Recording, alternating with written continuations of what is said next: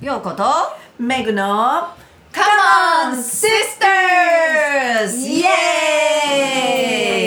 ーイイヤースタンドウェメンズミニストリープレゼンツのポッドキャスト番組 Come on Sisters! このポッドキャストはスタンドウェメンズミニストリーのファウンダーヨーコとメグが全ての世代の女性たちに向けて日常のどうでもいいことどうでもよくないことをああだこうだとおしゃべりするお友達トーク番組です。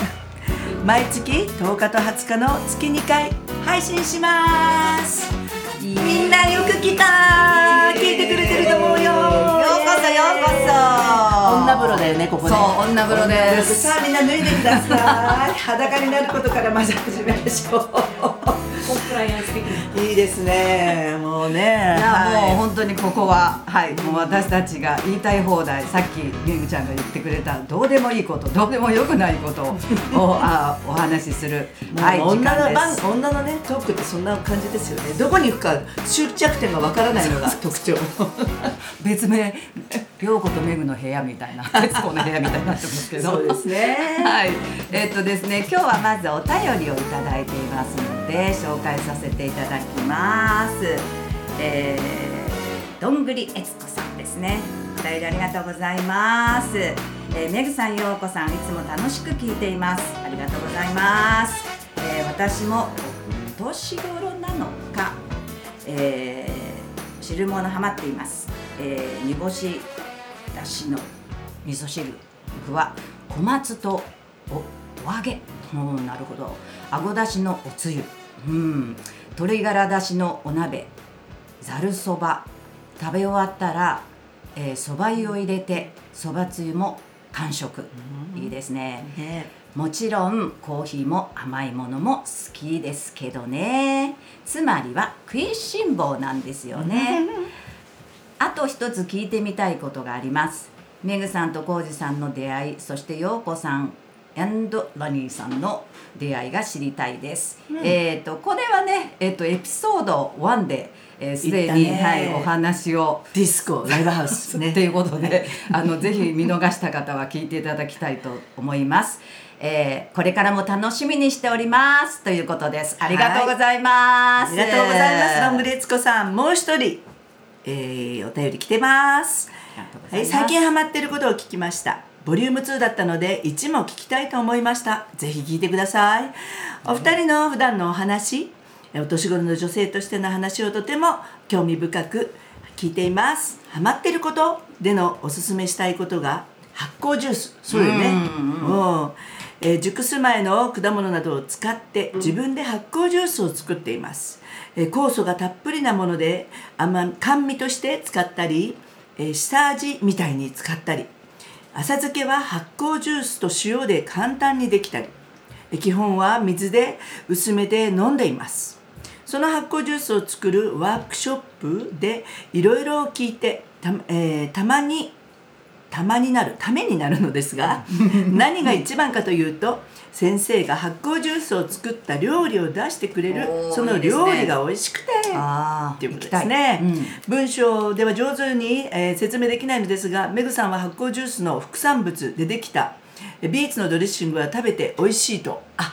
あいただいたんですこの方とか。ああ 体に良いことだけでなくう美味しいことも大切だなと話を聞きながら思いましたということですね。皆さんすごい工夫して発酵ジュースいいですね。いいですね。絶対健康に良さそう、うん。やっぱりこうやってね女性同士がいろいろ食べ物をシェアするっていうのもいいですね。ねえ、うん。いいですね。いろんな情報があった方がね、うん。発見があってね本当にいろいろな食べ物をねすごく意識するお年頃、みこのお二人とも。お年頃って言って、まあ、健お年頃ねってなるとあのここのお年頃に至るまで、ん。まあいろいろな あの健康状態もあったと思いますけれども。ありました。めっちゃんなんかあった？あった。大病がありました本当にねね。びっくりしましたねあれはね、うんあれはびっくりしましたね。でも、ね、よくつまらない冗談って言われるんですけどガーンと来たって 言うんですけどね。その名の通りがんでしたね、うんうんうん。うちでも考えてみたらね父親もお兄ちゃんも何前立腺がんとかなってるしあ私はだから子宮がんだったんですけどあでもねすごい早期発見ができたのであのーきっかけは何？年に1回の検そう診とか？そうそう検診で行って普通ほら検診って子宮頸がんの検査なんだけど、たまたまその体がんってもっと奥だけどその細胞がなんかポロリとその頸頸がんの検査でも引っかかるようなところまであってそれでちょっとおかしいですねって言って言われてうん。検査したら子宮体がんですってう言われて。んもう本当にがんなんていうのがね自分に全く当てはまらない。だって症状も何もね悪くないしええー、と思って、まあ、それからもう病院探し探すっていうかななんかあの保険聞くようなところとかね先進医療だとかあの女性疾病とかいろんな保険の関係もあってあの病院探したりして、うんあとはちょっと本当かなって疑ったので、もう一つ病院にも行ってみたいとかあセカンドオピニオンっていうね。そうそうそうそう。そんな風にしてうん。行ってまあ手術にもうして何年ぐらい前？もうね89年ぐらいあ前かな。そうなる？そう。まあ10年ぐらい経つ。ね5年ぐらいはもう経過観察でね行かなきゃでも私実はその手術したのもうもう一つ前はこのあのポリープの手術した。ポリープね。あったね。そう。その時にねすごい教訓で、なぜなら、まあ、それはもう本当にあの声の使いすぎだからね。いわゆるがんのような大きな病気ではないんだけど、でももうやっぱり切った方がいい手術、生まれて初めての手術だったね、ででもその時はなんかこうお医者さんも「あ1ヶ月くらい経ったらすぐ治りますよ」とかって言ってなんかこう安心したし、うんうんうんでもねこう声でほらすごくね気を使って仕事からやってたのにやっぱりそれがすぐそんな風にならないし、うんなんかこう自分が傷つけちゃったなんかせっかくその大切にしてるところが傷ついちゃったみたいな、うんあの精神的ショックの大きかった実は。でそれそれがゆえに実はちょっと治りが遅かった。うんそう。だからねあの本当はもっと治ったんだけど精神的ショックを受けたのでなかなか治らなかったなっていうね。で大事だよそれをね実は体験してたので、この次にがん来た時には、うんうん。あそうだやっぱり心ってすごい大事だなって、うんうん病気になった時にどうやってそこに向かうか、うんうん。どんな思いでそこを乗り越えていくかっていうねやっぱり、まあ、精神力っていうか、うんまあ、神様ね私信じてるからもう神様に祈るっていうかね、まず祈ることだってすごい思って。でどんな要するに治療がいいとかね、そういうのも本当に手術していいんですか？とかね、うん。なんかそれも思ったんであの祈祷院っていうところなんですよ。いわゆるあの、うん。でそこはね、はいいはい。わゆるなんていうあの断食、うん。断食道場みたいな、うんそう。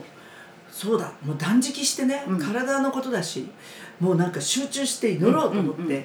断食道場に行ったんです、うん三日三2泊3日で、うんうん。そうそこでちゃんとその手術をに向かう準備をしようと思って、うん。それであのなんかそこのね断食道場は結構もうそのいろんなやっぱり体のねめ悪いところあるとやっぱり食べ物とか食べ方とかそれで治るからなるべく手術とか進めないって聞いてたの。うんうん。だからもしかしてそこ行ったらね「いやもう手術なんかしなくてもあなたってこうやって治りますよ」って言われるかなとかね。うんうんうんうんなんかそんなのも期待していったら、うんうんうん。そこに行ったらね「うんえーで手術いつですか?」みたいな感じで。全然なんかねあそれは向こうの人たちもなんか良いことみたいな感じで、まあ、私のねいろいろ話を聞いたり、うんうん。そうそう。だから全然そんな手術しないでなんとかなんていう話ではなくて、うん。やっぱりその手術に迎えるようなあの健康状態をちゃんと作って、うん。えーそして向かいましょうみたいな感じのところ、なんかそこでストーンとあよしちゃんとじゃあ手術受けてねあのー治そうみたいな感じですごく思えてでそこでやっぱりその断食すごい、あのーいいことを教わった。まずねもう噛むっていうのがすごい大事で、うん。おかゆを30回噛むの。うん。おかゆだからもうねもうもう歯が鳴る音しかしない。カンカンカンカンカンみたいな、もう噛めませんっていうぐらいもう唾液なんだかご飯なんだかわからないようなそう。まあ断食をした後ねそれ回復食でおかゆが出るんだけど、それをねもうほんと噛む噛む噛む噛むっていうのがあってあの一口食べたらお箸を置くっていうね。でまた噛む、うん。ね。でまた一口食べたらお箸を置く。噛むっていうね、うんうん、でもちろん自然食だしね。添加物とかもちろんそれにも入ってないし、うん。うん。やっぱり和食中心、うん。でなのでもう手術受けてからもすごくあの健康に気をつけてね、うんうんうんでもそれがすごい良かった、うん。うん。であの本当にやっぱりさっきも言ったようにその精神的な、うん、やっぱりダメージあまたなんか体に悪いとこがあって私はもうなんかどんどんこう、うん悪いものに侵されていくっていうような自分の体に対するイメージをやっぱりその備えたことで、うん。え随分こう変えられて、うんうんあでも治るんだってね必ずもうここれ以上転移しない、うんうん、っていうねあのなんかそういう本当に信じて、うん、信じて治すっていうか、んうんそうそれをやってた、うん。もうそしたらね本当にまあ5年間もう毎回ね3ヶ月ごとにこう検診行っても何でもないです何でもないです何でもないですみたいな感じで、うん。まあ5年間とりあえず行って、うん。えー5年行ったら病院に「さようなら」であの先生は「またいいんですよ。1年でも2年でもあの来た後あの終わった後ね検診はあの別に受けても全然いいですから」っつってけど「いやもう検診も来ません。せ先生お世話になりました。さようなら」っつってね。完全に病院からもさようならしていきました。そうっていうふうにしてね。でも自分と一人になった時にその向き合うっていうかなんかそういう戦いっていうのはあった？そういうまあ精神的なね今言ったけど、うんそう。でもほらあのそう私もねあのめぐちゃんに会いに行ってね,、うんね。話ね、うん。あの病院に聞いたりとかしたけど一人になった時に、うん。やっぱりどうどうだった？やっぱりそうん。の格闘っていうかな,、そうね。なんかそういうのってあった？そう。だからやっぱりなんかこのネガティブな思考っていうかな、うん。やっぱりダメなんじゃないかって思い出すと、もうねん、うん要要するになんかリンリンパも実は取って、うんうん。うんそこに少しねあのて取った方がいいって本当はそこまでいかなくてもいいっていう手術なのになんかリンパもいっぱい取られたから、んなんかね、うんなんだろうどうなんだろうとかね、うんうんうん。思ったりとかあの足がこの浮腫っていうのができてね足が膨らんだりするかもしれないとかね。なんか一回病院にガーッつって怒って出ましたことったんだけど。なんでなんで怒ったの？うん、ななんだかよくわかんないけど、うん。多分イライラしてあーっていそうちょっと心配なそれね術後すぐね、うんでもほらあの後このそれこそウェメンズの大会があったのよ、1か月後に。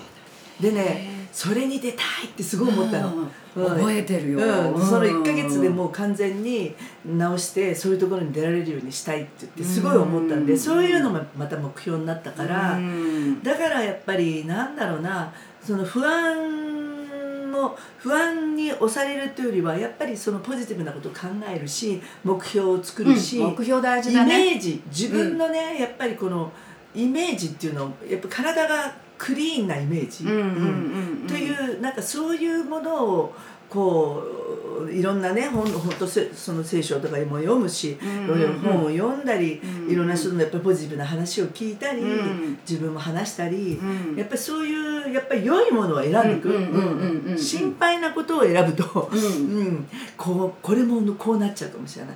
ああなっちゃうかもしれない、こうなっちゃうかもしれないね。なんか子宮がん必要のない心配をしちゃうそう次はうん。乳がんに転移するかもしれないとかね、うん。いろんなじゅいろんな情報があるんだけど何をピックアップするか私の自由じゃない、だからやっぱり良いもの自分のイメージに良いものを選んでで今でもね今でも例えばじゃあそのリスクがないですかって言われたらもちろんなくはないわけよね。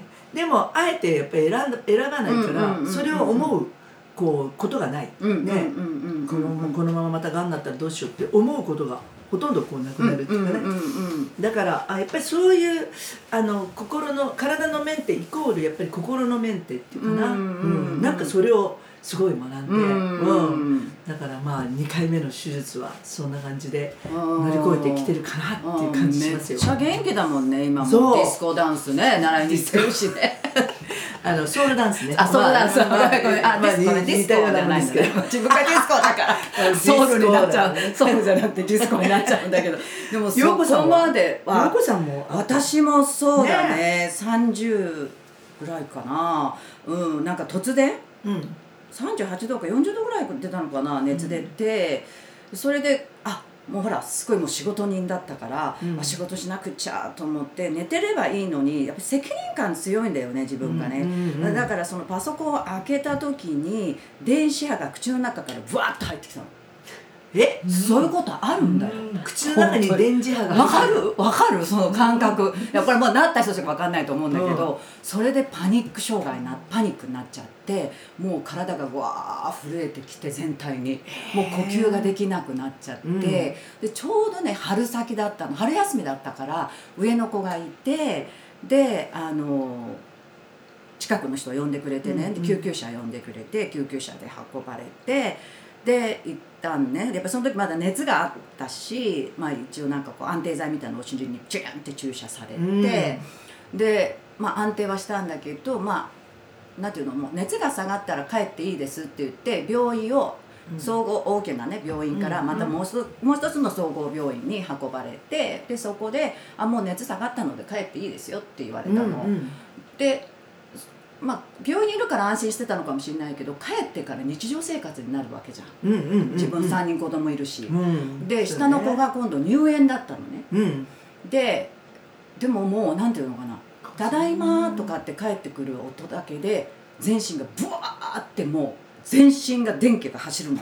えただいまっていう声「で？ただいま」っていう声で。声で？で「ただいま」っていう声とか、まあ、当時その電話、うん。携帯とかあれだから電話が鳴るともうその電話のリリリンっていう音でうん。ブワーって全身がもうなって、もうもなんかキャキャパオーバーみたいなうもうもうもう何もできない？もう音が無理だった、うん。音がね全ての音が無理で、うん。でだからもう入園式には行けなかったのね、うん。であのだからその子供のそのユニフォームっていうかね、ゆうん。あの幼稚園のあれを作るんだけどそれも作ることできないから大阪の母の実家に送って作ってもらってうん。みたいなのをしてたんだけどでもその時にもう4回ぐらい救急車で運ばれて。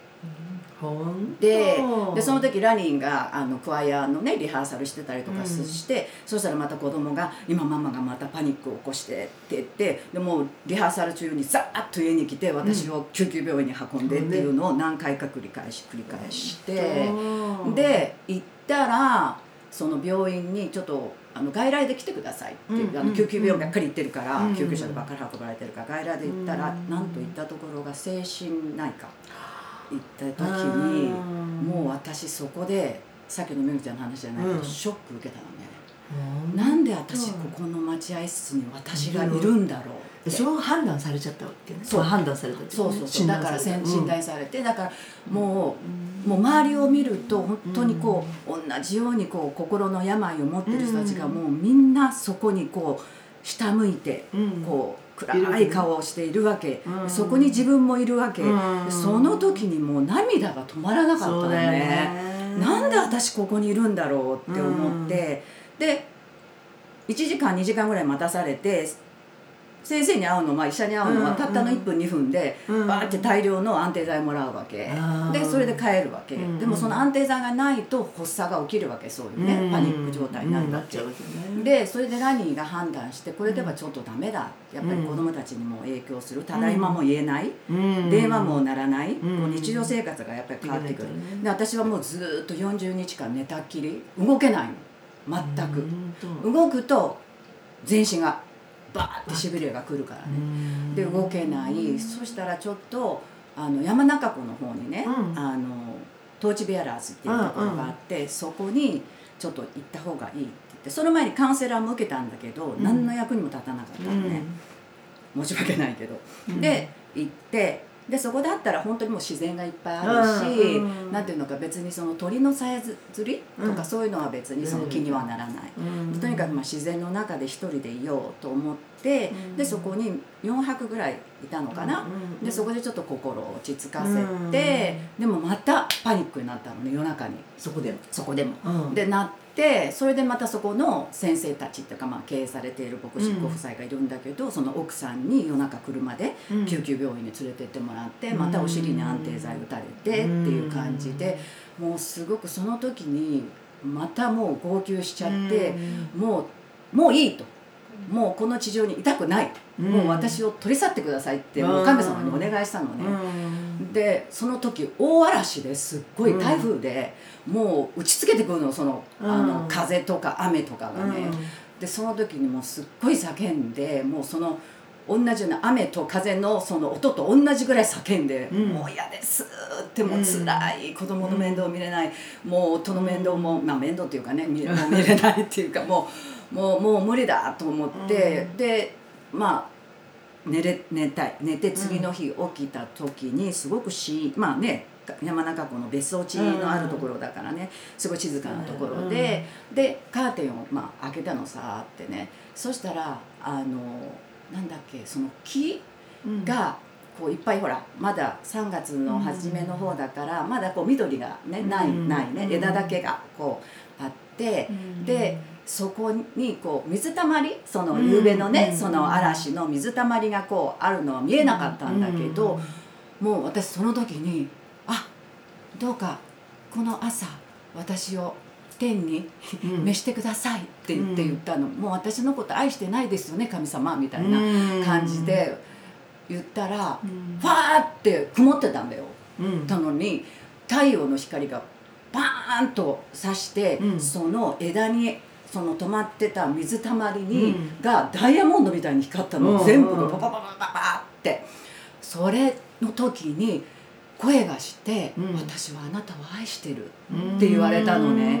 でその時に生きようって思ったの、うん。その時にあ私はなんか生きないといけないし、生かされてる。今までこううん。自分が生きてきて一生懸命こうやってきたけど、あ違うんだ。生かされてるんだって思ったの、うん。なんか生きる理由があるんだなって思って、うん。でもいまだに安定剤は飲んでる。飲んでるけど、うん。あのたまにね飲んでるけど、でもやっぱりそれも、まあ、医学に頼るのはどうかなっていう人もいるけど、でもそれも一つのやっぱり神様からもらった、うん。やっぱりこうお医者さんたちの知恵であったりもするし、だからそれは飲むようにはしてる。うん。ねまあそれも落ち落ち着くしね。そうそうそう、うん。だからね、うん今ではもうあちこちあちこちもううん。ねぴょんぴょんぴょんぴょん飛び跳ねてね、うんることが、うん。あのできてるけど、うん。あの時はもう一番自分にとってはもう終わり終わりっていうか終わりにしてほしい、うん。って思った。それぐらい辛かったね。だから本当めぐちゃんと同じで、うん。やっぱり心心がね。なえてくる。そうなんだよね。うん。心が精神がやっぱりこうやられていってしまうっていうか、ででもその時にすごくこう愛で包まれてるっていうこと、うん。愛されてるっていうことが分かった時に、うん。あ乗り越えられるっていうかね,、ね。うん。って思ったのね、うん。すごいね。うん、それでやっぱり生きていく理由があるならばやっぱりそれを、さっきのめぐちゃんの目的じゃないけど、うん。生きている理由がいここで生きる理由があるんだったら、うん。その理由を探りたい、うんそうだね。ね本当だね。うん。やっぱり体のことってそのね命に関わること、うん。例えばがんもそうだし、うん。やっぱりそういう辛いね,、うん。ね原因がわからないようなね、うん。ことも本当にそういう時に私たちは初めて生きてるっていうかね、うん。生っていうことをやっぱり意識できるよね、うん。で生かされてるんだっていうね。そうなった時にこうちょっと手放せるね、うん。本当に頑張るんではなくて、うん、そうそうそう。別にこの年だからケセラセラじゃなくてね、うん。だからそこいうところを通ってき通ってきてたかね。ら、ほんとね。うんうん。だからもう来いみたいな からでも来いみたいな、そうかかってこいみたいな、うん。まあ、四方八方塞がれても上があるみたいな、上を見上げるんだみたいな。っていうのが なんか自分の中で、うん。だからやっぱりこうネガティブゾーンに入らない。ああ、んそうだやっねぱりポジティブゾーンに常に入っているっていうのが、うん。確かに、うん大事かな。大事だね、ん。そうね。本当ね今世の中にもたくさんね病気を抱えてる人いるし本当にいろんな大変な目。やっぱり体に来ると辛いよね。痛いと体がね一番辛い。痛いとかも嫌だもんね。うん。この間ちょっと腰痛で寝込んだんだけど、うん。それでもいい。もういつも。うんね。それは嫌だね。痛みとかねそういう体うん。ってやっぱり辛いよね、辛いよね。まあ、他に辛いこともね人間関係いろいろ経済的なこともあるけれども、うん。まあ今日はね、まあ、お年頃の私たちも、うん。そういうところ、ね。通ってきてね。でも本当うん。うん。なんかやっぱりこう祈りってねよく私たちもねやるけど、やっぱり本当にこう、ね、祈られてることとか、うん。ね、また自分も他の人のためにね、うん。そうやって祈ることとかね、うん。やっぱりすごくそういうことも支えになるなっていう精神的なね、こともね、うんうんうん。でも確かに癒されるっていうかこう良くなるんだっていうね、うんうん。うん。良くなるんだってやっぱり思いがあって良くなるようなそうそうねそうそうそうそう。そういうふうに本当に思う。わ、うん。うん。だからもうダメかなとか私言っちゃったけどもういいとかね。もうギブアップしますとかあー。30歳だよ。若っ、って思ったけど、うん。でも子供たちをやっぱりあの見てって、うん。あここでこの子たちともさよならなのかとかね。その子育てはここでもう終わりなのかとかうん。ここで家族と別れるのかとかっていうのも途中でもういいって思ったけど、うんうんでもそのそのねうん。あの愛してるよって言われたうん。その声をね本当にこう目からもそのうん。ダイヤモンドのように光うん。るその景色を見た時に自然を見た時にね自然の。やっぱりあやっぱり必要うん。なんだなってうん。あ家族といることも必要。そうだうん生ね、きることもすごく必要なんだなっていうのをすごくこう感じ、思うん、させられたなんかトム・ハンクスの今度今度の映画でね、うん。そういう死にたいと思ったね、うんその中もうもう老年の男かな、うん。その人がね、あのー自殺できない周りに近所にね、あのえーその若いママが引っ越してきてっていう話があって、うんうん。実はその話そう今新作で出てるトム・ハンクス。実はねもっと前に私見たことがあってそれもっとマイナーな映画だったの。違う全然違う役者で多分ヨーロッパのどっかの国の言葉だったかな、うんそしたらそれが同じやつが今度新しく、うん。うん、その自殺願望のある人が、うん、元気になるっていうね、うん。うん元気になるっていうかな。そうやっぱりその周りとの関わりやっぱり生きる希望を見出す、うん、見てみたいね、そうそうそうそう、うん。そういう映画が。最近？最近これから公開見たあそうなんだ、あじゃあちょっと楽しみに、うん。ねトム・ハンクス好きだし、ね。うん。見てみたいなと思はいいます。ということで、はい、それでは今日の曲はですね私もはい。もう,、もうこのある人がいたんですね、うん。学校の先生で、うん。えっ、と ALS っていう、うん。ALS っていうねえ病気あのどんどん筋肉がね、うんあの弱ってきちゃう病気、ねうん。でもその彼女がね、うん。俳句を書く人なんだけど、うんうん。曲を作ったの。うんうん。で本当にね「その神は愛」っていう曲を今日は紹介したんですけどその彼女の、えーね、書いた詩で作った曲があって、うん。でもうこの言葉がねもうすごいなと思ったのは「えー病得て支える強さ」っていうね、うん。病を得るっていうねうん。なんかこう自分でそれをポジティブに「病得て支える強さ、うん。神は愛」っていうんだけど。うん。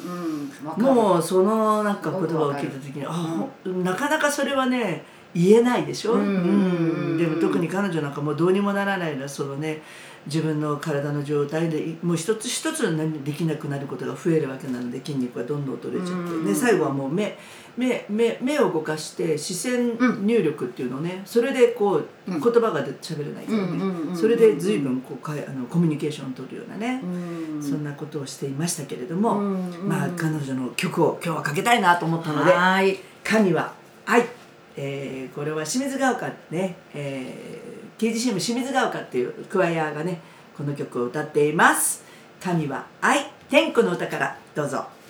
はい次回の配信は3月20日月曜日です。お便りの募集メールアドレスは概要欄ですね。に書いてあ読みましょうか。はい。スタンドシスターズ at gmail.com でございます。ぜひぜひお便り皆さんください。また体験談などあったらぜひぜひお便りください、はいお待ちしてます。では次回お会いしてみまお相手は？はいお相手ははいようことメグでした。ガッブレッシュまた来てね。はい待ってます。